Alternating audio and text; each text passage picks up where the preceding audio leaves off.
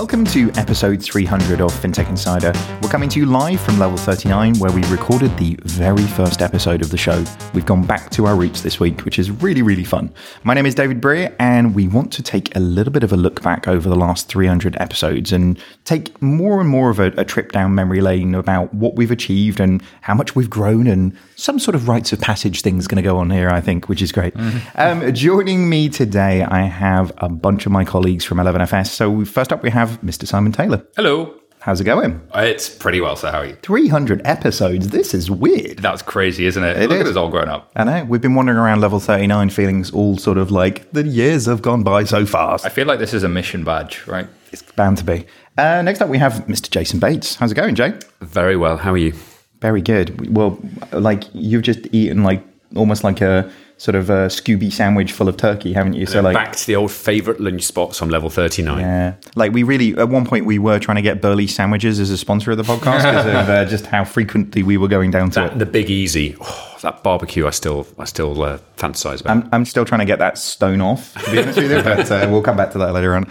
Um, next up, how's it going, Sarah? It's good. It's good. It's um, it's very strange because I did my first uh, FinTech Insider podcast in level thirty nine as well. So and um, I was just saying though, every time I come to A Canary Wharf or B, B level thirty nine, I get lost. Like it changes so quickly that I'm lucky I made it to the room to be honest, and not still wandering around in the shopping mall. Well, we found you. We brought you in, which is good. So, uh, and we'll we'll no doubt talk about your first episode a little bit later on. But it was fun, right? Yeah, it was one of the weirdest experiences of my life, but I came back. And that's always good, mostly for the wine. Um, and lastly, we have Mr. Ross Gallagher. How's it going, Ross? Really well, thank you. Really well. Good to be here. I was slightly later to the party, I think, than the rest of you. But yeah, it's great to be here. But the story of how you got your name of Rosca, we'll come to that. We'll definitely come back to that. Well, I think it's sort of well, you know, nice to be back up here. But I guess with the format of what we're going to be doing, we're really going to start sort of rolling through why we started the podcast, what really we did it for, uh, and actually how we've sort of grown over those years. Like this is definitely going to be the wonder years of the podcast game in this sense, in terms of where we're going. But like Jay, Simon, can you remember the first time we recorded? Um, well, there was there was the time we recorded uh, using an online platform where the, the sound just sounded absolutely awful, and then. Uh, then there was the episode after that when we actually decided we were going to do it like in a room with a recorder and, and so it depends which one you're talking about Yeah, because the first ever episode we did, if you listen to it, the sound is awful. Well, it wasn't just the sound, right? We sounded like Yeah. robots as well. Like, like uh, It- me yeah. particularly. I'm not going to lie, but, but, but was, uh, my yeah. name is David. Exactly. I remember that well. Did you Um, have alcohol in the first one? Because I tend to find that tends to loosen the flow. Did you? Did you come to the alcohol at a later date? Yeah, I'm not sure if we threw that into the equation. Maybe that was like the maybe that's like the magic thing. I think like suddenly it was like, yeah, first two episodes weren't so good. Throw in some beer, and then uh, actually, but um, the difference between episode one and episode two is dramatic. Hmm. Um, so, episode one was we'd just found out about Brexit and we'd all dialed into a webinar and we'd taken the MP3 from it. Episode two was uh, we had um, Anna Irrera from uh, now, I think it's Reuters, um, and we had uh, the guys from Bud Hmm. talking about Pokemon Go and what that meant for financial. Just a completely different tone of show. And it was here and we had alcohol. And I think that was when we found the genesis of what the show was. But Jason, you always had a theory about you know what made this um, the show Top Gear interesting. Um, and was there something in how that worked that we could steal that wasn't just for middle-aged white blokes? Well, I mean, we were all having amazing conversations at conferences, but not in the conference itself, not on stage, just in the bar afterwards. And you'd end up just chatting to some person. Um, you know, Marco's here, one of the definitely sort of early people. We'd stand in a bar, we'd have great conversations about the industry, what was happening, what he thought, what you know, the kind of things that we would do, um, and and those seem to be the uh, the just the key moments. I remember David, you shared a taxi with. Definitely, yeah. So the the other the other two the two stories on that. The second one was Neil Cross. So it was in the back of a taxi with Neil Cross in Nairobi, and we were quite drunk. So there is a common denominator here. Yeah, yeah. I'm seeing. I'm seeing how this Um, began. and this that that sort of conversation was one that we were like, man, people should hear this type of stuff. You know, like it would. That was fun. the insight. People should hear this. So how do we get from like you know that and like you know Marco and then Neil to then doing a show about fucking Brexit for like an hour. Like what we were like, hey, we're going to start a podcast. It's going to be like all the lols. Let's talk about Brexit for an hour. Like we, we did we didn't quite like land Well, that no. fun tone in the first one, did we? Uh, and I think this show, you know, can't just be about us talking about us talking about us. Um, I think it has to be a like, what have we learned and why did we take the approach that we did? And I think someone else asked us to uh, to be on a webinar that we got the recording from, and then we had a chat about actually podcasts are pretty easy to set up. Like there are services that you can just host the MP3 on. Um, there's uh, Audacity, which is an open source sound editing you know piece of software that none of us knew how to use, um, as you could probably tell from the early episodes. I had a crack. I thought it was I thought it was quite good. It was and then, terrible. and uh, then ended up working through weekends in order to to pull this thing together. Um, and that sort of um, putting it together super fast because we knew that there was something really interesting. We knew this podcast thing wasn't going to take a lot of time, effort. We could have strategized about it for six months, but actually by putting out a, cou- a couple of podcasts, and I think we've got to maybe three or four before like David Hustler Brear had been out to find sponsorship, which then paid for a sound engineer, Michael, who's in the room Michael. um, and and then we were going. So I think it was that uh, there was something about the the capabilities, the technical capabilities, and the fact that it wasn't going to be that difficult. The interesting conversations that we were having, the fact that we knew that the industry was changing from a fintech perspective to be more authentic, to be more personal, to be more about like the reality of it rather than Radio 4, Financial Times, Wall Street Journal, stiff upper lip, let's just talk serious. So there was this thing of actually authenticity, transparency. We were documenting the work we were doing. So we were out building new things for banks. We were out doing all of this stuff. So I think it's the way that all these things came together. We had something to document and talk about. We had a capability to do it. We're we're very much the same people we are at work as we are outside of work. And so we I think we ended up using that um, you know, like a B2C channel to do B2B marketing. And I remember early, some early conversations about it being really difficult for some of the really large consultancies to to do like we were doing because they were not going to be able to swear, drink beer, and you know talk about their favorite fintechs um, in, in a way that we were, just because of the brands that they created. I think that authenticity is key, isn't it? The fact that you can say what you really mean and you have that conversation that everybody's having in the pub, but we record it. And then there was something about the personalities and the people that can disagree with each other, that don't have a party line, that, you know, Jason and David still haven't come over to the proper side that Apple is evil and Google is the right answer, for instance, just throwing it out there. Um, but also, we, we've never had a studio. We didn't start at, well, what do I need? I need the equipment. It's what do I need? I need the people and the conversation. Um, and we even did a trip to Berlin once, I seem to recall. That we was- did do a trip to Berlin, and actually, as part of those that origin story, why don't we bring Marco in now? So, well, you know, one of those stories, Marco, that we why we start. So, this is all your fault, right? Like we started this. It's always my fault, like isn't literally. Also, who's Marco? Well, yeah. So, Marco, do you want to give yourself a bit of an introduction before we get into salacious kind nights in pubs, and starting podcasts and Sure. stuff? Hey Sarah, hi lads. Um, my name is Marco. Um, I'm um, I've, I haven't been new to the fintech. Um, uh, I've been working in banking and in fintech for the last twenty years.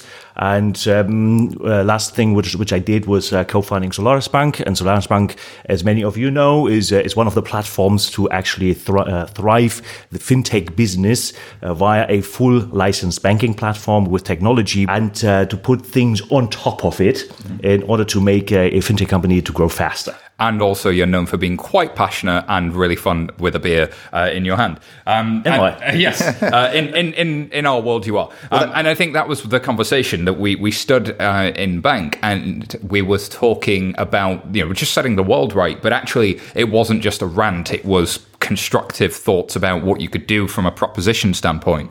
And that's what really sold it to me. Yeah. So it was me, you, and Jason with you, Marco, and Philip, wasn't it, from from Yes. Solaris Bank? And uh, was it after Innovate Finance? The Yeah, no, this, no, no. This, um, the, I remember as it was today or yesterday. We were at the Financial Services Club. Yeah. You were moderating, Okay. and uh, and Jason and Simon were sitting in the back, and we were talking about. And I was uh, presenting to the Financial Services Club, uh, Solaris Bank, and, and what our thoughts are about how to change the industry for good.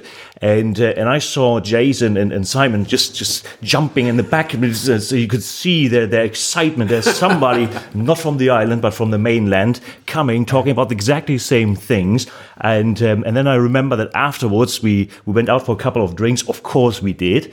Um, you got mugged that night. I did, I did. yes, you- you Well, got- they tried. They didn't get it. They tried anyway. and then we were in the pub, and it always starts in a pub, doesn't it? It does. Yeah. So with a couple of beers in our hands, we were talking about not just having this chat as the, as you said, the, the, the middle-aged white blokes in a pub uh, talking, ranting about everything, but rather just bring it to the next level. And you guys uh, just took so- something out of it. And I think if you go listen to uh, episode uh, 112, um, so which is also known as episode 12, um, you'll go back and you'll hear the um, uh, fintech special we did from Berlin with you guys, which which to this day I think stands up as a really good episode, looking at you know the, the fintech startups in Berlin in some of their early days, early days of Solaris, early days of Mambu, early days of companies that are now much more well known. And 26. N26, yes, we talked to the CEO of N26. So, what we learned from this, if you like the podcast, we really appreciate it. If you don't, then please get in touch with Marco and complain. It's uh, all his fault, and uh, he can take it from there. But uh, but I think you know the the podcast has been such a, a big part of of our, of our success in other areas of work. You know, the research work we do, the sort of building out ventures for banks. A lot of those conversations have come from people who listen to the podcast, and we end up meeting them. And there's this really weird moment where people. Uh, Talk to you like they know you already because they've been listening to a fair few of the podcasts. All the time. All the time. People come up to me and go, Hi, Sarah. And I look at them and I'm like, I'm so sorry. You're going to have to remind me. And they go, Oh, we've never met. I just, just listen to you all the time on the podcast. And I'm like, A, that's creepy. And B, how am I supposed to know that? It's always so hard to know where to go from there. From like conversationally. Like, oh right, you Thank know my you. voice. Where do we go now? Well, well, what we've you know we've said about this a few times, Jason. Before it's like actually like you you know you get all the jokes out here, and then and then it's like when somebody meets you, you're like it's, it's only disappointment for like in normal because like never, never meet yeah, your like heroes. Alex Never Michael- meet your idols. Right? Yeah, no. Alex and Michael make us sound really smart on the podcast, but like in real life, we're just normal people. This is weird. But you, you've said before, like we we get out a, a story, and then they're like, "Yeah, you've heard, we've heard that one. Move on." And it's like, "Oh, well, this, that's quite harsh." But but I agree with that. There are a lot of our. I put so much of the success of 11FS down to the success of the podcast. Actually, us being able to uh, create that authenticity through this, as you guys were just saying, and actually not just do it. You know, when you're starting a company and you've got when we began, like five of us, hmm. there was only so many coffees, there's only so many people we could meet. So doing the podcast and distributing it at scale just allowed us to kind of create much more of a, and I hate to use the word because I know people think it's wanky, but ecosystem around the things that we're doing and more like minded people that sort of think and act and shape like us and really be that, um, you know, that dog whistle for people who uh, have got that disenfranchised middle uh, management in banking um, about a better way of doing this. Well, it, it kind of built on that whole Robert Scoble Microsoft thing that actually, smart guy, really engaged, passionate about what he was doing, was then talking to a, a broader public. Hmm. And and that move of not having a script that you then stand, you know, stand up in front and give a speech. Uh, so, you know, suddenly it's like, is your CEO someone you like and and is intelligent and is like comes over well? Is he Because- Jason? Is he? Is he, is he Jason? Is he? Can say yes now. Cut this bit out, Michael, if he says no. Okay. Because if they're not, this whole uh, era of transparency and authenticity and openness suddenly gets very difficult for them. If if they are those kinds of people, Yeah. then it, then it really works in your in your favour. And that's been that's been interesting both for us and guests, hasn't it? Yes. Like guests, some guests coming on, you can see that they're you know very senior people in organisations, but you stick a mic in front of some people and they crumble, don't they? It's been been amazing. Yeah, I've, I've definitely had that. Like people who, um, it's the nerves they come on and they kind of they sit there and you have a great chat with them, and then you get into the podcast and you do the introduction, As and soon they as the just mic go, goes on. and it's silence, and Yeah. trying to get like anything out of them is like getting blood out of stone. But you know full well that they've given all their best bits away before they, we've got recording. Well, we, we found that a bunch of times, Simon. It's like there's there's people who have such range in and like such expression, and then the mic comes on, and, And, then it's they hello. go monotone, Yeah, and it's- suddenly all of their personality. But, but is that not like um, you know? people don't start like that. They get to that point in their learned, career. yeah. You know, there's suddenly a personality gets sort of, you know, taken out and there's suddenly the corporate voice. And this isn't about having fun. This is about representing the we, the company, the, you know, the bank that hovers there mythically behind your left shoulder, you know, keeping an eye on what you're doing. Um, and also the handlers that come with some people. Yes. The amount of PR people that we've had on the podcast with I want the to go other back people. to that scaling conversations thing, right? Because if you're a small company and you can't be everywhere like big companies can, especially if you're selling B2B, Hmm. scaling the conversation with authenticity, being in the ear of your buyer on their commute is is a superpower that your competition can't have, and it's an unfair advantage. And I think that is something that any small fintech or business can can absolutely learn and use. Yeah, I, I well, I think it's I think it's a real opportunity, but it can be really dangerous for people as well. Like I, I, I'm uh, personally, I think blog posts don't get across people's individuality in, in the way that actually hearing somebody talk about something does. But if you, you know, we we we've often talked about like you know. Don't go full full Frankie Boyle. Do you know what I mean? Like uh, If you don't know who Frankie Boyle is, Google him for the uh, foreign listeners. But he's a comedian known for dark humor. Just don't Google him at work. Yeah, don't do that. Yeah. Early days, Frankie Boyle, everybody was having a laugh.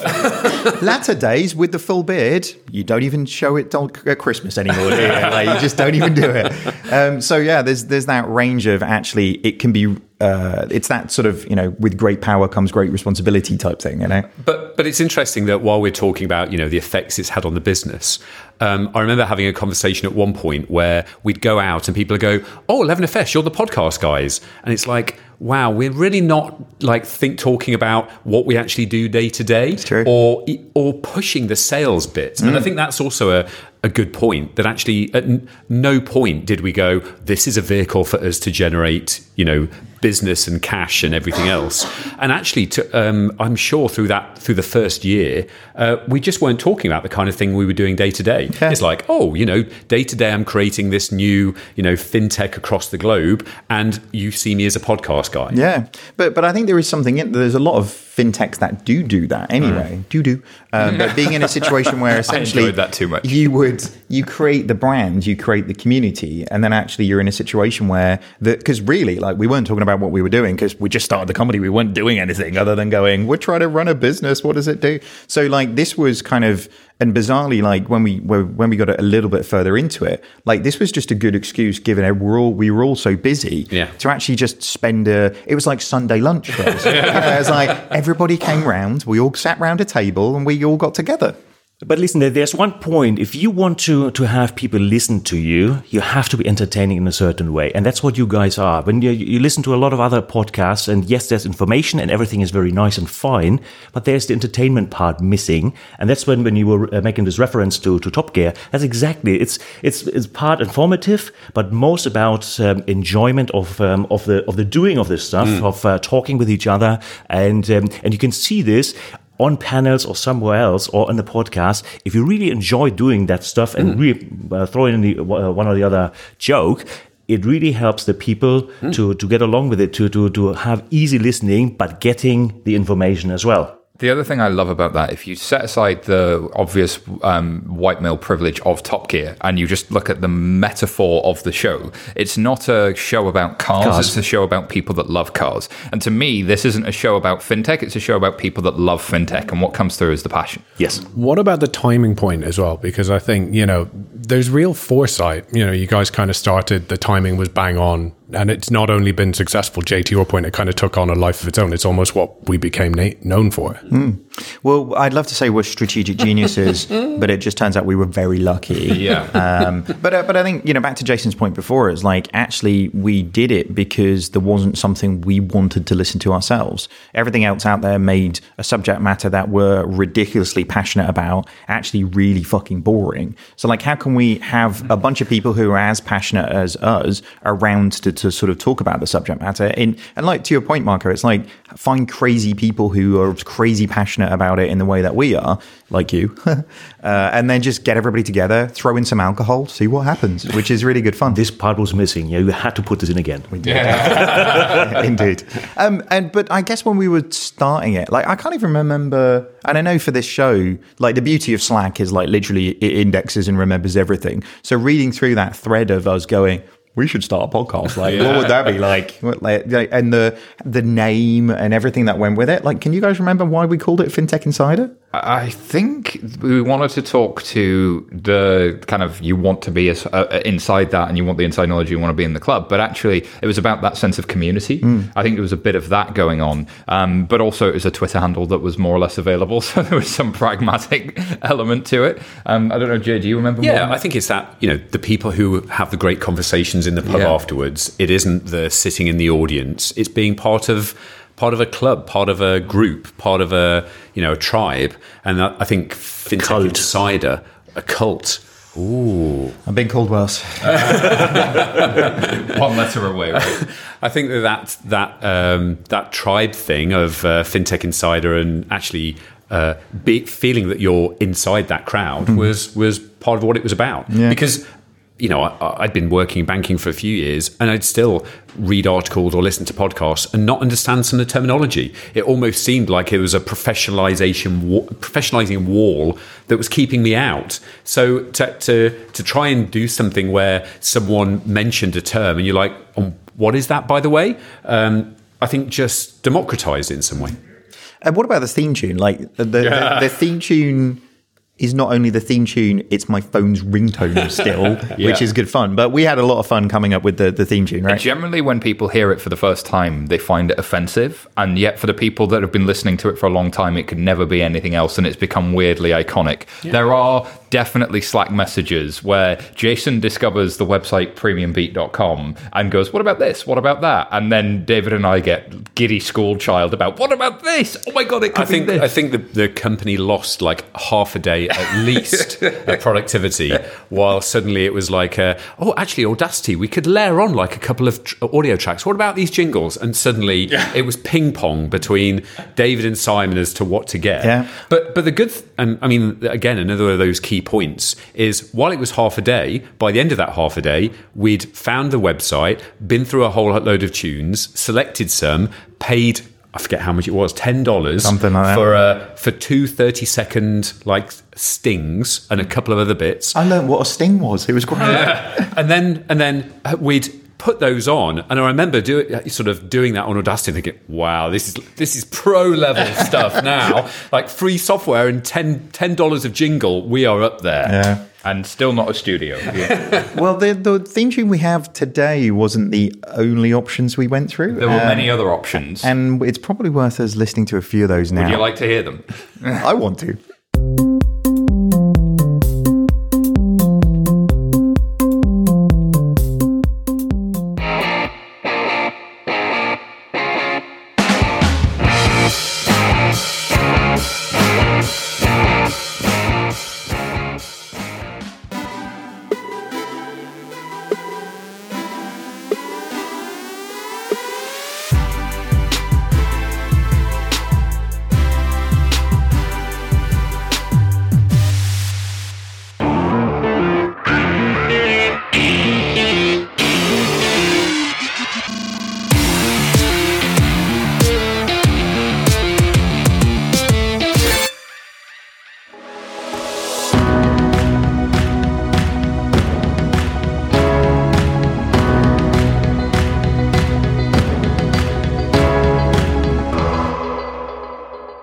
Natural reactions to some of those were brilliant. So I'll try and I'll try and cover some of them. Um, the last one sounds a bit like a Booper advert. There was one that sounds a bit like an apocalyptic rave. I was listening to a lot of the Tron soundtrack by Daft Punk at the time, so please don't hurt me.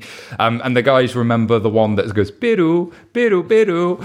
That was kind of the one that I thought was going to be the show. Now I played that for Haley, and she was like, "No, that that's never going to be it. The, the theme tune is the theme tune." I think that Tron one we need to we need to figure out a way of using that because that's that's pretty cool, right? I've been watching this um, amazing little like YouTube uh, series called I think it's Four Producers One Sample, and they take one sample and they get these music producers working on this thing in order to, to make all kinds of uh, tunes. I think we need some music producers to to redo our jingle. What about that? Well, there was a version of the FinTech Insider theme tune that was done with bagpipes once. Uh, if we have that, we'll play it.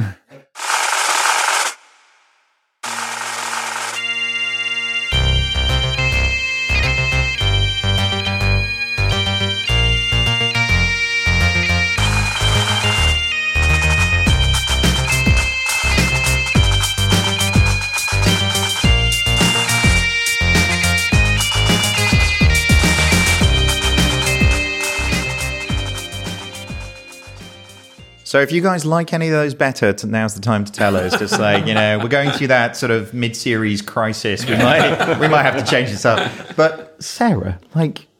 Roll your mind back to your very first one. It wasn't the room that we're in today, but it wasn't very far from here, was it? No, Well, it it's was, actually a pre-record, wasn't it? The first one you did. Oh, the very the very first one I yeah. ever did was um, what we would now call a cutaway, um, I guess, and it was I was commenting on a story about Moneyfarm partnering with Uber, Hmm. and I at the time I was working for Business Insider Intelligence, and I'd written a newsletter briefing on it, um, and I got this email in my inbox. It was from Simon just saying, "Hey, we do a podcast. Would like to talk to you about your story." And I went to my boss and I was like. Should I do this thing? Is this a thing? And he was like, "Yeah, it's probably fine."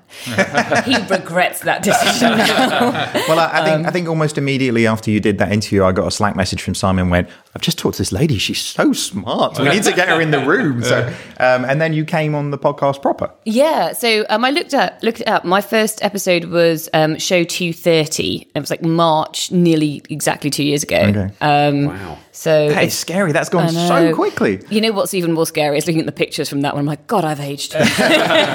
Haven't we all? But there is a good thing around guests, though, both people who've been regulars who are, uh, to Marco's point, like you have to be entertaining, witty, to have like a positive outlook on life and knowledgeable at the same time. It's that it's that combination that, that you're looking for, together with like the special guests. And and early on, when no one had heard of you, there was no way you were going to get someone important on. And we did that classic, like I think, you know, Ladders. yeah, you you did that classic laddering thing of, well, we've had so and so on. It's like, oh well, maybe we can get to, and then all of a sudden you were working your way up the the kind of fintech banking social hierarchy of, uh, oh, Ashok's been on. Okay, now now we just about get everyone. Exactly. It was. It definitely was that. I was uh, CEO, part-time talent agent for a little while. It was so it was quite amazing. But uh, but it was fun doing that because essentially the momentum that you gathered on it. You know, now we have no problems with that. People will kind of proactively come to us and send us press releases and go, "Can we come on and talk about this thing?" Whereas before it was like people did not know. Like, Yeah. you- Sarah, you were like, "Who are these guys?" You know. Yeah, I mean, it was, um, and I did that, did that first one that I came in here and did, and I was absolutely terrified. And they kept trying to give me a glass of wine, and I was like, I don't want a glass of wine. I've got to be like very careful what I say on this. Like, I don't know who's going to listen. Who was that? Sarah Kocianski? Young you.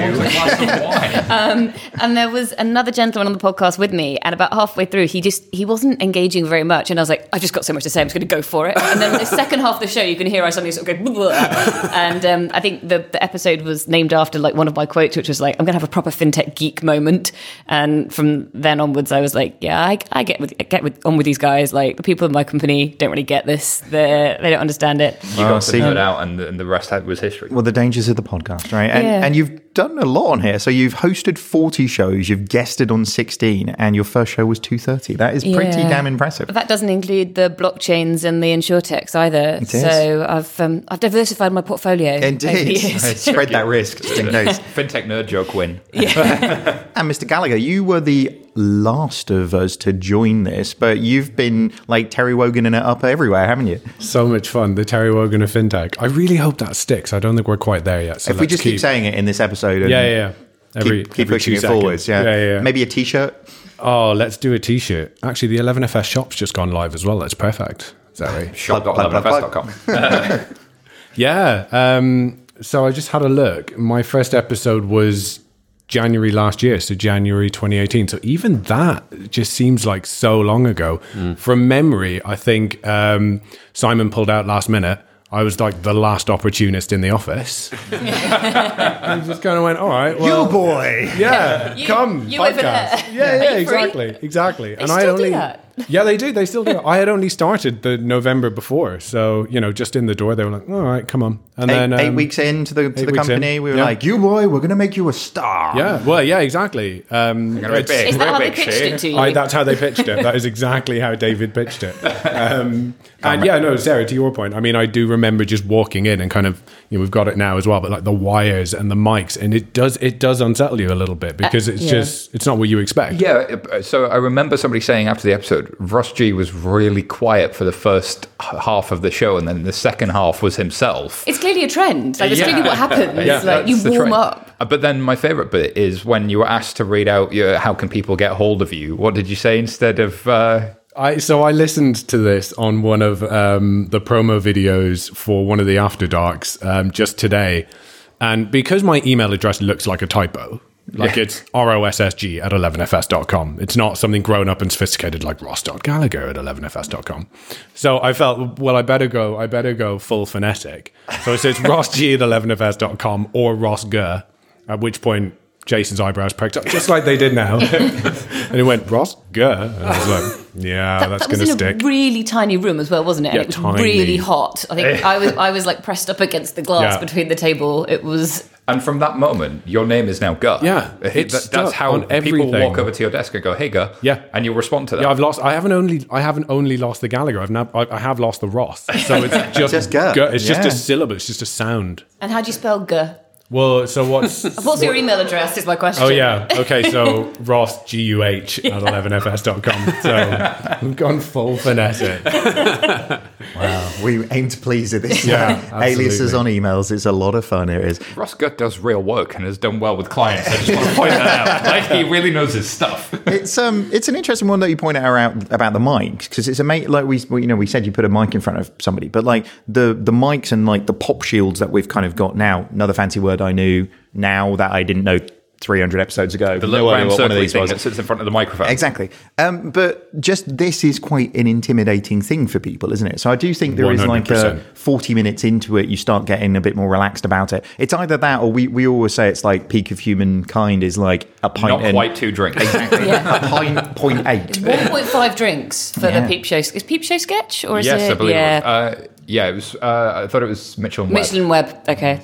But yeah, actually, at that point, you're used to this, you're used to that, and then the blah, and the rest is history. And, you, you've got that habit. It's almost like a reflex of you know leaning in to the mic And, when you go to and say you have something. to learn the kind of like slight tilt of the head where your face stays still, but you can make eye contact You're with looking the at person the side of your directly eyes all the time. you. Making our sound editors very happy by never ever hitting the table if you can avoid it, and always phones on silent. And yes, But, we should we should actually put the equipment that we use in the show notes this week, actually, because I'm sure someone is going to be interested in like what did we go through? Because we started with those like little Zoom recorders, and then we've moved up to God knows what. But it seems like it's half a mile of uh, of cable on the, the table now. with It is- Clifford the big red box as well. And it's mostly been me spending money on Amazon, which has been fun. But, and and uh, I think, you know, Simon, you've made this point a little bit before about it isn't about like we didn't start with this. You know, we've got four cameras going and like six mics and, you know, a mixer and all sorts of stuff. You know, we started with what we wanted it to be mm-hmm. and then we worked back from there. Um, so, you know, all of the kit that we've got now is incrementally bought as we went along because So- we were skinned at the beginning when we started 11FS, right? And, and compare that with um, a story I know about where there is an organization that asked the same question, um, you know, should we do a podcast? And then they said, oh, how do you do a podcast? Well, you need a room and you need the equipment. Uh, and then we've got to think about approvals. And then we've got to go to marketing and we've got to go to PR. And it, it is really a metaphor for where you start as a very different place when you've got no money and you can only focus on the conversation and, and hacking it out there versus when you have a lot of money and a lot of decision makers, you tend to start focusing on who needs to approve this versus what matters. And I think there's something about pushing through the embarrassment as well, because those early, because one other way of doing this is even if we'd have just got simple equipment, we could have scripted these things to within an inch of their life. I mean, we could have just spent hours rehearsing, taking multiple takes, doing it over and over again, uh, and that would have just made them too much effort. We'd have given up at some point. So we took the route of do a lot really badly to start off with, and eventually you get better. Yeah, we meant to do it really badly. that was my plan. But, but to a point of where it was embarrassing just to listen back. The number really of ums and ers and you know the, the the things that you say where you're like, oh wow. Yeah, but you've got to you've got to grow to love the ers. But love you, the you, you only create the space for magic to happen if you're not scripted. The best, if you're thinking you're stinking, like you've got to be in. Oh my god! That's, I was just going to say, and ha- what about our blooper reels? And then that's gold dust for this year's blooper reel. I, that, that's kind of my mo, right? Uh, but but that's the thing. Like, if you're not willing to have egg on your face and say stupid stuff like that, then you're never going to have the insights either. You're only going to have the smart thing you thought about when you thought about it. But actually, sometimes the best comment is the off the cuff comment. And I think it's um, uh, you, you shoot this in one go, right? This is, there's uh, very little post production, is there? Yeah, no, I mean, Alex does work hard to take out particularly stupid things, I've said, but we leave a lot of it in there. Or, or when I drop something where we're probably going to get sued. Like, that bit gets taken out pretty quickly, well, thankfully.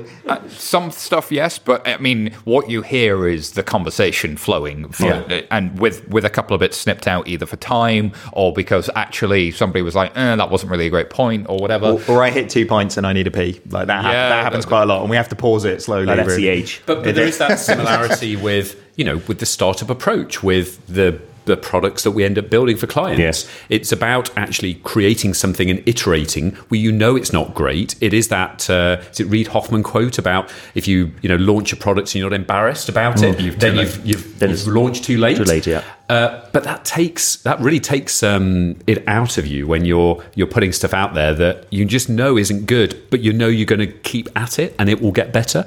But not get better because you're spending a week working out what you're going to say, just because you do it more.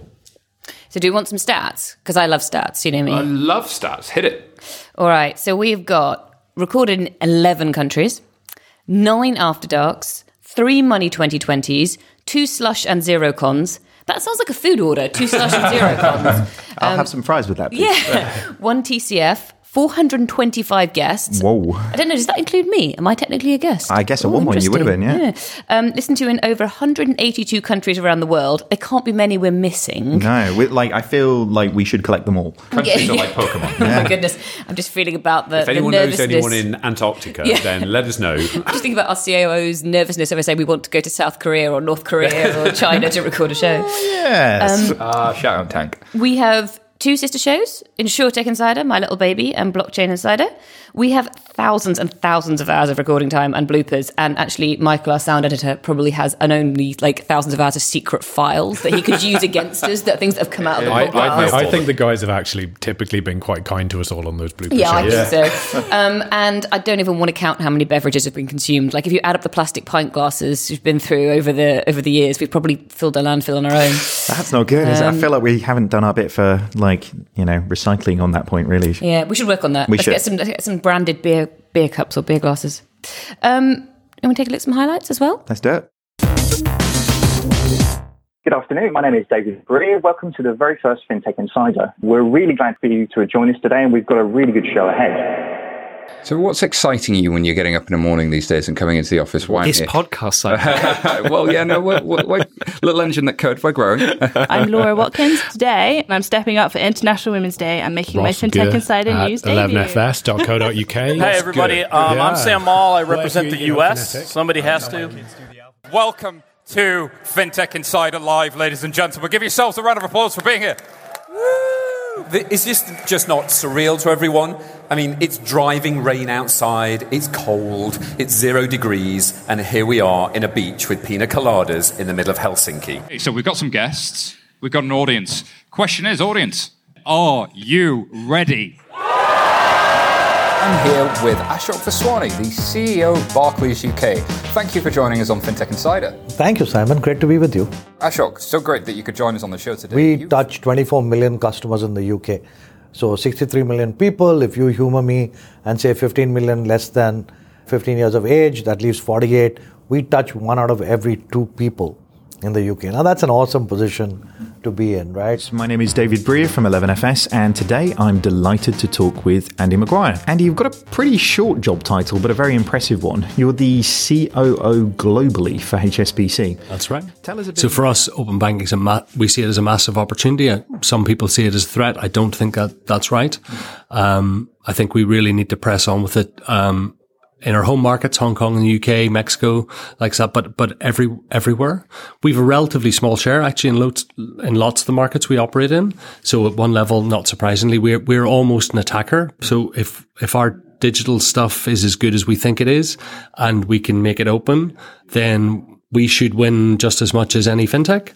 So that'd be cool. So 11FS, we- and today I'm delighted to be here with Rajesh Agrawal. Thank you very much for joining us. You're the Deputy Mayor of London for Business. That's a pretty impressive job title you've got there. I believe in building bridges and not walls, uh, unlike uh, some other people.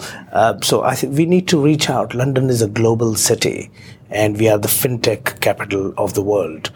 Our tech industry is very growing. We are the largest tech ecosystem in Europe as well.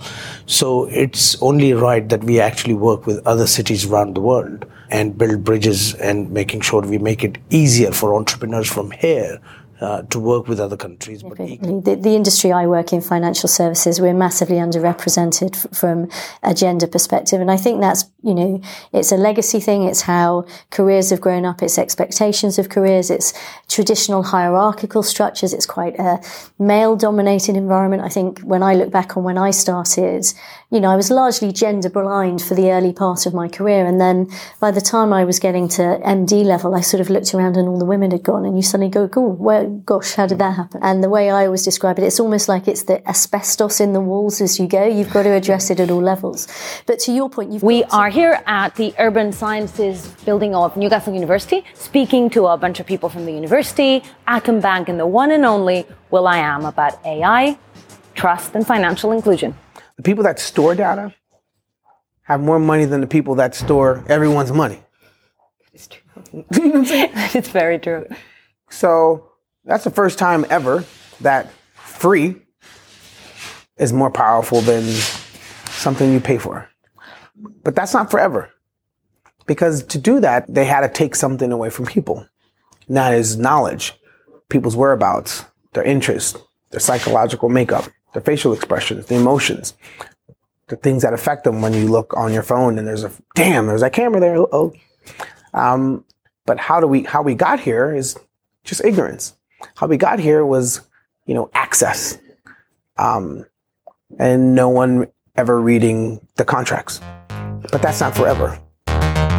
Welcome to FinTech Insider Interviews. My name is David Brear, and today I have the absolute pleasure of talking to Michael Rouse, who is the CCO at Klarna. Um, welcome to the show. Thanks very much. Like when an elephant starts running, you can't stop it. Mm. Right? The challenge is getting the elephant to run in the first place. It's very true. Yeah. Right?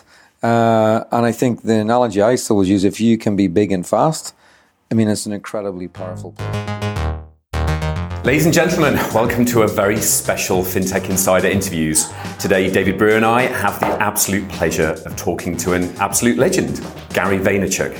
Gary, thanks for joining us. It's amazing to, to meet you. Thanks for having me. I, uh, when you're a big ass company and you have all those resources, you should not fail. Mm. You fail because the leader navigates this big boat into an iceberg. That iceberg is called audacity, lack of giving a fuck, only worried about your stock options, not actually caring about the business because you're only going to be there for four years, not being smart in the trenches because you've become too fancy schmancy, politics, worried about your board and not your customer, and a million other things I could do here for the rest of this podcast. Uh, there's also somebody else, if you're watching the video, that you may see in the room with me that's not on a laptop but is here in person. The one and only Vitalik Buterin. Vitalik, how are you, sir? I'm good too. What a coincidence. sure. So, um, I guess just as an introduction, proof of stake is a, a different kind of a consensus mechanism to proof of work. So, proof of work is a way in which the uh, computers that make uh, make up the uh, Bitcoin network and the Ethereum network and many other crypto networks kind of talk to each other and agree on what messages to process in what order. And uh, the way proof of work, you can think of it as a uh, kind of sort of voting mechanism where you know one unit of computing power, one vote. Like that's a huge oversimplification, but it's kind of an okay way to think about it. Proof of stake replaces. Welcome to FinTech Insider. It's a Starling takeover. Coming to you live from Starling's new offices in Finsbury Square. I'm Megan Caywood, Chief Platform Officer. Joining me from Hey guys, we're recording live tonight from the Monzo headquarters here in London. For those guys who don't know, Monzo is one of the new challenger banks coming to the UK. They're not only building a new bank, they're building all of their technology, all of their core systems, as well as an amazing experience for their customers. Welcome to FinTech Insider. This week it's the FCA takeover. wow. And today we're recording live. You'll get there, my friend. But we are buzzing today. Um, your coffee might not have you fully buzzing, but by the end of this show, you definitely will be because we've been taken over by PensionBee. That's it. It's the PensionBee. Got a bit of a Ryder Cup format. Team USA versus Team Rest of the World. We're going to have one heck of an effing debate, and this is going to be a well, it's going to be a real World Series, like a, a World Series with the rest of the world involved. It's going to be fun. Sam, Simon, Please prepare your, your opening remarks. Your topic is building a bank. when, where, and how to build the digital bank of the future. Sam, you're up first. You have 90 seconds and 90 seconds only to make it open. All of this and more on today's extra special After Dark episode of FinTech Insider News. All this and more on today's extra special Valentine's episode of FinTech Insider After Dark. All this and more on today's extra special Christmas After Dark episode of FinTech Insider News. All this and more on today's extra special birthday edition of FinTech Insider After Dark. All this and more on today's extra special transatlantic episode of FinTech Insider After Dark. All right, ladies and gentlemen, uh, welcome to FinTech Insider After Dark. This is the place that this all begun for us, which is kind of weird. You know, like literally the, the room around the corner that we started the first podcast in doesn't exist anymore. All right. Well, that was a fun trip down memory lane. There, lots of uh, lots of fun uh, fun talks that we had with those people. But obviously, none of this is actually possible without you guys, our amazing listeners who have been tuning into this from many of you from the start, which is uh, a real sort of uh, accolade for us. And we, I have to say, the the reaction that we get from people, both in terms of uh, on social media or randomly in the street is like actually the thing that kind of motivates us to keep moving moving forwards on this and keep doing it. Um, because it's a lot of time out of our of, of our week that we we do to to put along this. And as much as it's it's fun if we weren't getting the the uh, the impact out of the activity that we were doing we wouldn't have done this. Um, so thank you so much for everybody in listening and thank you this week particularly for sending in the questions that you have for us. Um, first up we have one from Nigel Walsh. Good old Nigel Walsh there Yeah, I mean, I don't know if he's a listener so much as a co-host at this point. yes. Well, I think he's both. On InsurTech Insider, Nigel is our, our co-host, but he sent in a couple of questions as well. So, uh, are you where you expected to be when you kicked this off in July 2016? Well, given that we're in the exact same room that we started it in, we've sort of come from one, somewhat full circle on that. But what about you guys? What do you think? Like, uh, did we really think it was going to be a thing, or did we just go, "Let this sounds like a laugh, let's do it"? It's that classic thing we talk to clients about. It's the sort of clouds and dirt thing. I think we all had big aspirations for what we wanted 11FS to be. Otherwise, we just wouldn't have done it. You know, it was never going to be a lifestyle business. It did, you know, we saw that there was a gap in the market, something we really wanted to do. So, you know, we we had big, big aspirations and big plans. But then ultimately, were we concerned about what where we were going to be in year one, year two? I think it was the focusing on this week, this month, and you know, and really drive on. So, so in some respects, I feel like we're, you know, we're really along the path that we set. That I feel, you know, very blessed to be on. Uh, on the other hand, I think a lot of it has just been looking at the next step, taking the next step, moving along, and not really thinking about, well, in year two, where do we expect to be? Yeah, same. I have ridiculous dreams, um, one foot in front of the other. Um, the thing that's probably surprised me the most is um, things like After Dark. The fact that three, 400 people will show up to watch us record a live podcast. That to me has really blown my mind. Or the fact that we've had CEOs wanting to come on our show, um, but we've done that in an authentic way and they changed their style to be on our show rather than the other thing. Um, and and as much as anything, I think that has been uh, been really cool in a time where fintech's grown up and and we've been uh, been lucky to document that journey of not only London fintech but global. So gratitude doesn't even begin to um, express how I feel. I think just to go back to Jason's point as well, the fact that we have fans, I still find it very strange. Like, uh, I mean, it's amazing, but we, we have people who come to the shows because not necessarily because they want to network or because they want to learn, but just because they love us. And I'm always, I've always found that very bizarre, but Yeah, I mean, amazing at the same time. Yeah. All right, next up, we have a question from Gary Fagan, who has been a massive sort of proponent of ours over the last couple of years in terms of getting sort of word out there and support. So, thank you very much for everything that you've done, Gary. Uh, his question is What's the biggest success that we've had at 11FS?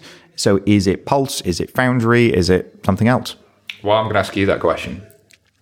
Um, I love all of my children equally. um, I don't think any of them is um, standing out from any of the other ones.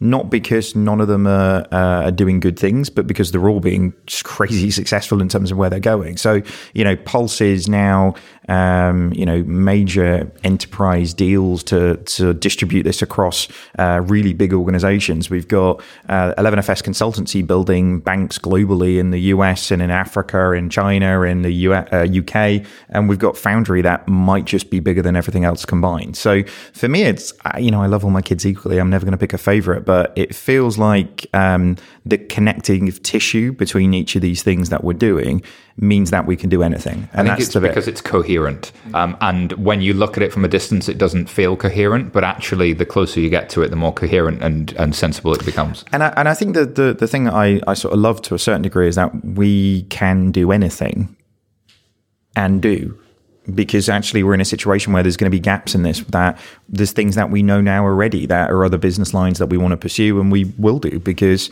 we can you know there's no kind of corporate bullshit governance saying that's not the thing we do and we can't do it therefore we'll go and make it happen And I think this is uh, you asked last week on LinkedIn what um, what people think what uh, what 11FS actually is, and I don't know how much answers you got to this. Um, A lot. I got a lot I guess. I was actually thinking of sending my ideas, uh, but I thought, okay, no, let's let's keep it as it is because if you define something too much, you you're just putting boundaries in there, which you then have to break up again. Mm-hmm. So why not uh, putting boundaries? Talking about walls, no, that's a common theme nowadays. Mm-hmm. Um, not putting walls in the first place, then you don't have to push them. Right, so that's why I like the idea of actually not saying what you guys are, but having all those different things like Foundry, like the Pulse, uh, like uh, the the insiders, and so on, so on and so forth. Just go on with that and see where it goes. Don't give it a name. I think the thing around is sort of the coherence of offerings, like how do we know something's 11FS or not? How do we know that this product or service doesn't fit?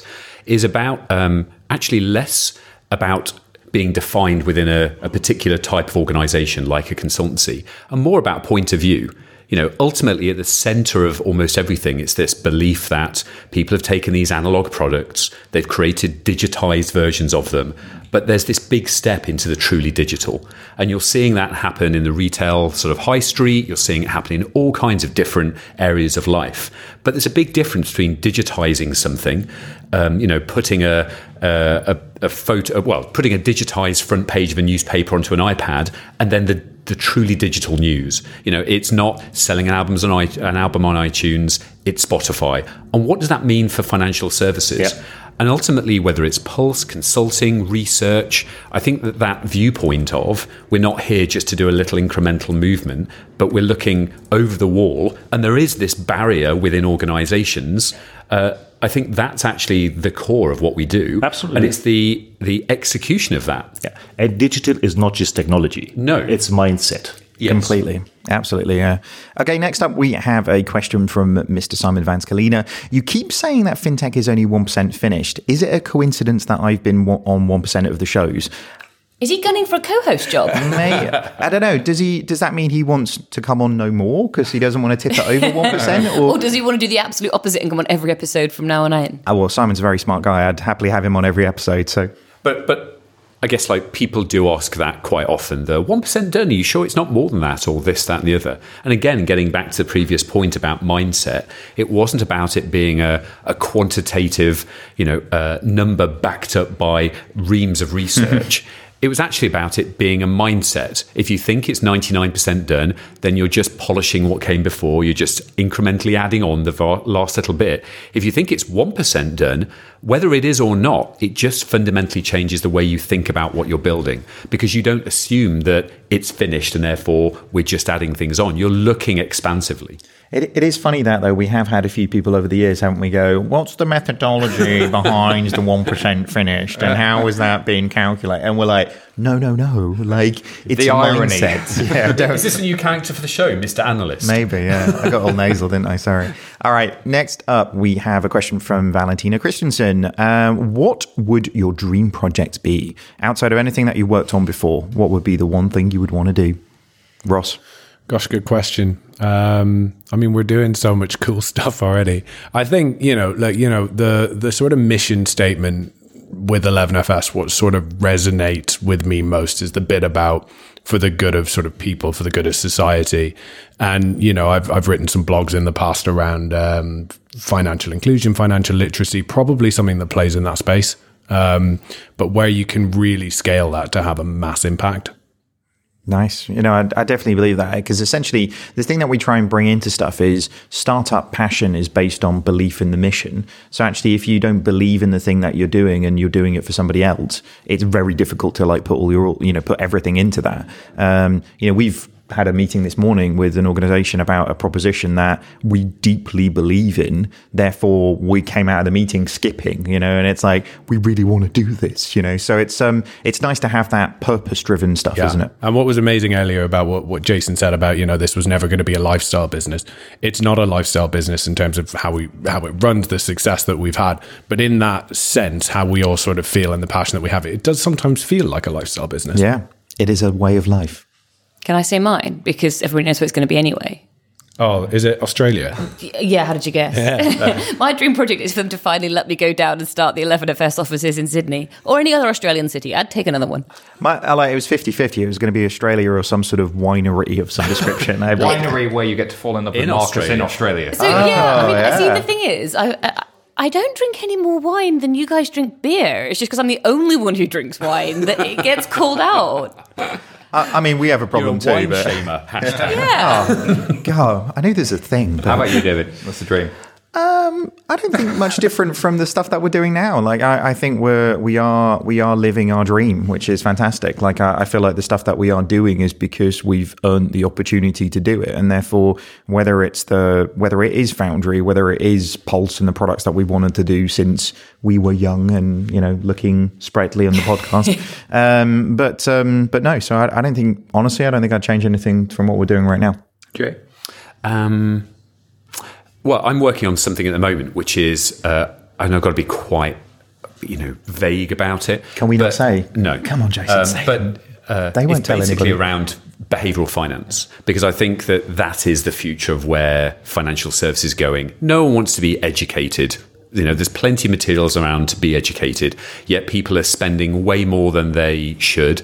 They're, you know, loading up on debt. They're not saving for the future, not building pensions, not saving.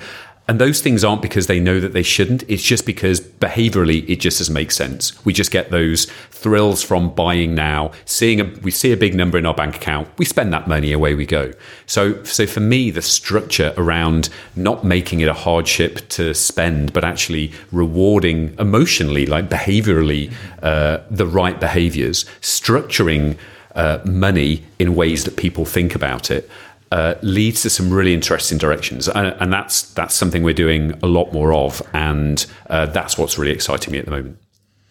Uh, I guess to round it out, uh, there's a bunch for me. I think the fact that there could be many is is the biggest thing. The fact that uh, it's not just one thing; there could be many things. I've got several itches to scratch. Uh, I think there's there's something to be done around um, savings and investments and sustainability. I think that's not really been done properly yet. I think uh, how somebody feels about their future and how somebody feels about investing and how somebody feels about the the world they live in hasn't really been nailed. There are some bright sparks out there, but if I look at what um, you know the popularity of Acorns and Robinhood in the US, but with an ESG angle, I think there's there's really something interesting in that. Uh, I think I've got an itch to scratch in all of corporate and investment banking. Like that's uh, that's not one percent finished. That's 0.01 percent finished.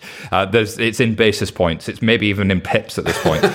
so there's there's loads to do there, starting with FX, but there's a whole bunch of stuff to do. And of course, at some point in the next 20 years, maybe I'll do a thing with blockchain as well. You got a lot of itches. I'd like. Oh, man. I, I I get, like- I get some cream for that. I was going to say I need some chamomile lotion. like Dermatologist, yeah. There's so much to do. All right. Next up, we have a question from Mr. Ali Patterson. So, would you ever do a throwback FinTech Insider News show? I.e., like on this day back in 1992, HSBC did such and such. That would be fun, right? Like almost like themed episodes, like financial crisis. That would be hilarious. Yeah, I think that. Um, I mean, we've had uh, Dave Birch on a couple of uh, episodes, which is essentially like which is a historian. but there is something about learning from what came before. FinTech has a very short attention span. It's always now. But you know, people were facing into a lot of these things when when they introduced the credit cards in the US. How did those things come about? When loans, when you know, when shares and stocks first happened in Renaissance Italy. Like there's, there is something that interests me about that the the fundamentals of how these things have grown that would be interesting. Oh, those episodes would be hilarious, wouldn't they? I'm coming to you from 1532. I would be so up for that one. yeah, would be great, wouldn't History it? student in the room, like, yeah, send me back. Yeah, like olden day Rome. Like yeah, this could be amazing if we could actually start doing it on location as well. Or I'm at, just least, saying- or at least just having like the sound of the foley sound effects of like a farmyard or a castle Yeah, or like one of those waxwork castles where they have like the smells and the wax figurines. Breaking no, I, I want to go to Rome. Like Yeah, we're going to do to this on premise. Like, all right. Uh, next up, we have uh, the last question. So this is from Mr. Ryan EP. Um, how do we know when we get to two percent finished? Oh, the question I've been asked a million times before. I think you'll know because we'll stop doing the podcast. uh, yeah, I, yeah. I mean, as again, it's not the percentage; it's the mindset. So, are we really tied to it being one percent? You know, this, this the the idea came from Facebook. Like way back in the day, I did a, a sort of a project there, and they had um, they have all kinds of stickers. They do um, sort of change management by by mantra or by meme. And so you've seen move fast and break things. Is that really about breaking things? No, it was about the fact that engineer the engineers they had were just so uh, engaged with delivering perfection that it just slowed everything down. So they had to correct that. So they brought in this this meme. And there was another meme there about, you know, Facebook being 1% done. And again, why was that? It was because they'd become the de facto social network. They were out there with you know millions and millions of people using the thing, and they didn't want to go to senescence, get to this point where suddenly they were going to like ramp down and well, we're finished. We're just adding a little bit, you know, little bit on. So I think that that whole point is is really not about the number, but about again, like where do you think this is going to go? Is is a current account a current account? It's been the same and it will be the same forever, or actually is there is the the ability to do so much more for those end customers such to the point where you know it just fundamentally changes what that thing's about I agree. And we're never going to get to 2%. We're never going to move forward. And also, you remind me that I want a sticker thing for the office. Like, so we need to get on that next. Anyway, moving on. So, um, I think that probably wraps up the questions that we had come into us. Um, but we really appreciate you guys getting in touch. Again, we really appreciate the support that you've given us. And before we wrap up, we want to talk about a few of our highlights. So, um, there's so many, right? There's so many fun things, not just like having fun conversations with people, but actually like everything that goes around the show as well. Um, Simon, what's your highlight over the last 300 episodes? Impossible to pick. If I had to pick one, it's when a bank um, gave us beers in the middle of the day in their premises because that was the thing that you're supposed to do when you come on FinTech Insider. To me, that was a that was a subtle sign that the culture is shifting in financial services, and we're we're a part of that journey. Um, so to me, that was huge. Um, but the big thing is, there's many episodes that where you go back and you can learn. Where I learned things l- listening back to the podcast more than when I was in it. That also is huge. Uh, interviews with Tom Blomfeld, interviews, uh, the GDPR episode, all of those sorts of things where I, I learned stuff. Jay? Uh, I think it's been the people that I've met and going into other startups, you know, the, the trip to TransferWise to see Rishi Oak North, to meet uh, Rod Drury, who's the founder of uh, Xero and also a listener. Hey, Rod, if you're listening, um, who's just such a nice guy and so humble about such a big sort of platform that he's built. Uh, so Ricky at Tandem, like all all of these sort of when you go into offices and get to ask questions about what they're doing and what they're up to, and just get a feel for the things to be able to to be a fintech insider. See what I did there? Oh, nice. Um, I think that that's definitely been the highlight. Nice. Sarah? I think for me, it's the live shows. So I remember for the very first After Dark we did, um, we were sort of standing in like, it's not a green room, it's a corridor in a WeWork. And Jason looked around and he said, What are we doing? This is completely mad. and I was like, Well, yeah, I guess it is completely mad. But from then on in, I've kind of learned that it, how, how nice it is to get that feedback and to, to know when you're in a room that people really are engaged with what you're saying. Mm. And yeah, I guess we've all now got careers that are like part, you know, what we do in a day job, part stand up comedian. But um, but it's just been so nice to actually, because often you sit here in the room and you think, oh, we're having a great time, but does anybody else actually enjoy it? Mm. When you're in the room and you feel that atmosphere and you can like feed off people and you can get them to ask you questions and you learn from them, I really, really enjoy that. Yeah, and it's been fun. Like me and you have done, you know, Xerocon with was thousands of people at Xerocon and Helsinki and the randomness with like in, In, an a, old tram shed. W- yeah, but it's like I say the reaction to for, of a of a a crowd and getting that live is is phenomenal, isn't it? Yeah, and I think it, um, in some way, I, I know we don't really need validation, but I like the validation of having a live crowd laughing at my jokes. It makes me feel good. Look at that honesty. We need to get a laughing track. I need that. Uh, Ross, what about you? What's your highlight? So the obvious problem with kind of going last is that everybody's already said mine. Um, but I think so. It's it's the people. It's it's it's just about getting out and, and, and sort of meeting people. So for me, whether it was going to Warsaw for the Hargreaves Lansdown Tech Over, um, or whether it was um, going to the Luxembourg House of FinTech, um, interviewing some awesome people there, or um, Innovate Finance Global Summit here in London. Just meeting people, great people doing great things, JT or point learning things. Um, and I think the After Darks as well. I mean, there's such an awesome community um, in this fintech space, whether it's startup or whether it's people in big banks. Um, and just talking to people, like I said, hearing what they uh, what they're up to. Yeah, I mean, you can guess, but everybody around this table loves to talk. It's nice to have a job that allows you to do it. But the best thing is when I'm not talking and somebody else says something amazing and I got to be there. Agreed. And, and the the how relevant this show keeps you from having to be a host. That every week you read out the top five to ten stories and you have a collection of some of the smartest people in fintech to chew it over with. Mm. Like that stuff stays in your brain sometimes. It's going back to that learning thing. Like, I'm always very happy if somebody says, actually, no, that's not quite how it works, Bingo. or actually, that's not quite how I understand it. I'm like, oh, tell me more. Tell me more. I mm-hmm. want to know. My, I think my, my favorite actual show was the one uh, me and Jay did with uh, Gary Vaynerchuk. Like, actually, if I've listened back to any hour piece of audio more, like I don't know what it is. Like I've I've watched learning thing. I've watched my wedding video less than I've listened to that audio track. I really hope so. because it was uh, Sarah. If you're getting in touch, I'm sorry, um, but um, be- because actually it was uh, it was such, and I've I've listened to it a bunch of times when uh, through the course of 11FS, like it's hard work what we're doing, and actually it was great to have somebody because we're just making this shit up as we go along, but he's really good at this stuff, and actually to have somebody who can validate that we're on the right track uh, was really, I you know, I hope you guys enjoyed it, but that one was really good for us. Um, and the, then I think the uh, the actual like moment surrounding the the show that actually worked really really well was the first time I saw somebody wearing a FinTech Insider T-shirt on the tube, Just and I had no like idea someone who that was. know. Yeah. I was stopped in the middle of New York once by somebody wearing a FinTech Insider t-shirt who came to say hi, and I was stopped in an airport in Miami with somebody who recognized me wearing a FinTech Insider t-shirt and went, "Oh, are you those people?" And I was like, "Well, I'm one of them, but I'm not the people."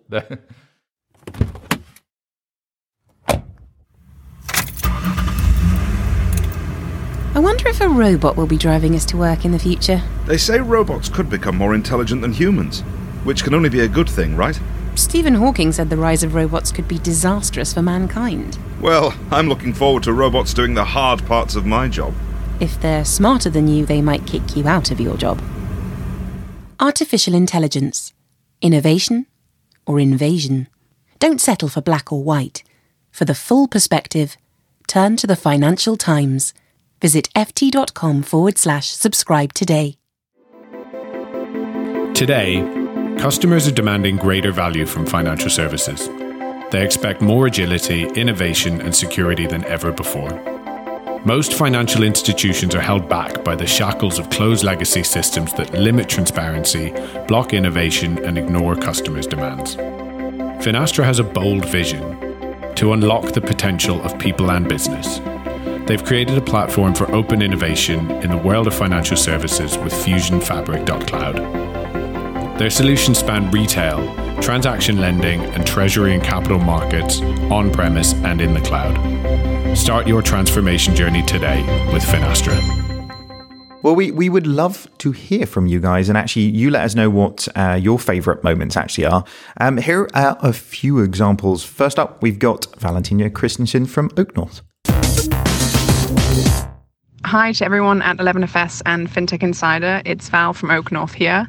Just want to say a huge congratulations on reaching uh, episode number 300. Uh, it's an amazing milestone and a, a, really fantastic achievement.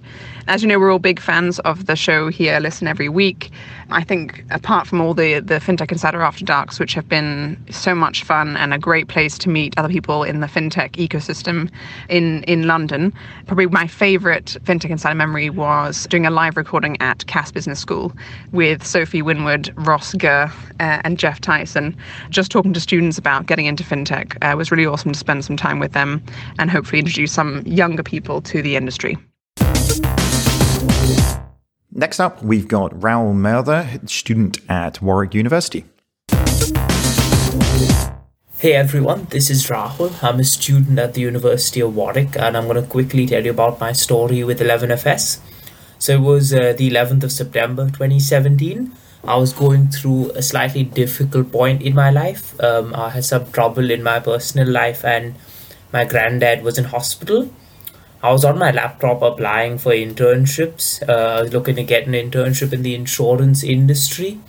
And I made a very simple mistake of typing in the Google search bar insure space tech instead of technology and insurance because I was just curious to know what the companies I've applied to are doing within that space. And the first option uh, was the 11FS uh, InsurTech Insider podcast. I clicked on it. It was the first ever podcast I'd listened to in my life. And it's safe to say that life has never been the same for me because that podcast led to an interest in in short InsurTech, FinTech, and Health Tech. And a year and a half later, I've got a fantastic grad job from a leading consulting firm in London. So, yeah, thank you very much, guys, and congratulations. Next up, we have Ryan EP, who is the MD of Funding Options. Hey guys, it's Ryan from Funding Options. Uh, first of all, huge congratulations on hitting the magical milestone of 300 episodes. Uh, it really is incredible to see what you guys have done and achieved over the last couple of years. I've been an avid listener and FinTech Insider fanboy since day one, so uh, please do keep up the amazing work. Next up, we have superfan Barb McLean giving us not one but 11 best moments. I think we need her own show, doesn't she? Hey, Team 11FS. It's Barb McLean, straight from the home office in Winnipeg, Manitoba. Many congratulations on your 300th episode. I'd like to tell you my top 11 reasons why I love FinTech Insiders and I'm your number one super fan. Number 11, authenticity. This is actually the thing that kept me coming back to the podcast again and again. Real people having really funny discussions and conversations about what's happening in the FinTech industry. Number 10, making my minus 30 degrees Celsius commutes much more enjoyable. Number 9, being recognized as actually having been a guest on FinTech Insiders. Number eight, 11FS team's second birthday show. Number seven, David getting bleeped on his own show. Number six, teaching David to pronounce my last name correctly. Number five, shoutouts from Simon. I heart you too, Simon. Number four, traveling 3,000 kilometers to San Francisco for the recording of After Dark 5. Number three, meeting other fans of the show in person. Number two, meeting the team who make the show in person. And number one, being a guest on episode 143 of FinTech Insiders. Congratulations, 11FS, and here's to 300 more episodes of FinTech Insiders. Thanks very much for that, Barb. Um, and as I said earlier on in the show, we really wouldn't be here without you guys listening to us every week, pushing us up the charts and making sure actually we've been giving some inspiration to actually continue doing what we're doing. It's a lot of fun, but actually those little tweets, those little reviews all make it worthwhile as, as doing this. And on that note, that actually concludes this very special episode 300 of FinTech Insider. Thank you to everybody here and to Level 39 for letting us back in and being the OGs of the, the podcast back when, what was it, 101 when this actually began. As for us, you can find us at FinTech Insiders on Twitter, and don't forget to leave us those reviews. We really love reading those reviews. Here's to the next 300 episodes. Look forward to it into the future. Bye bye.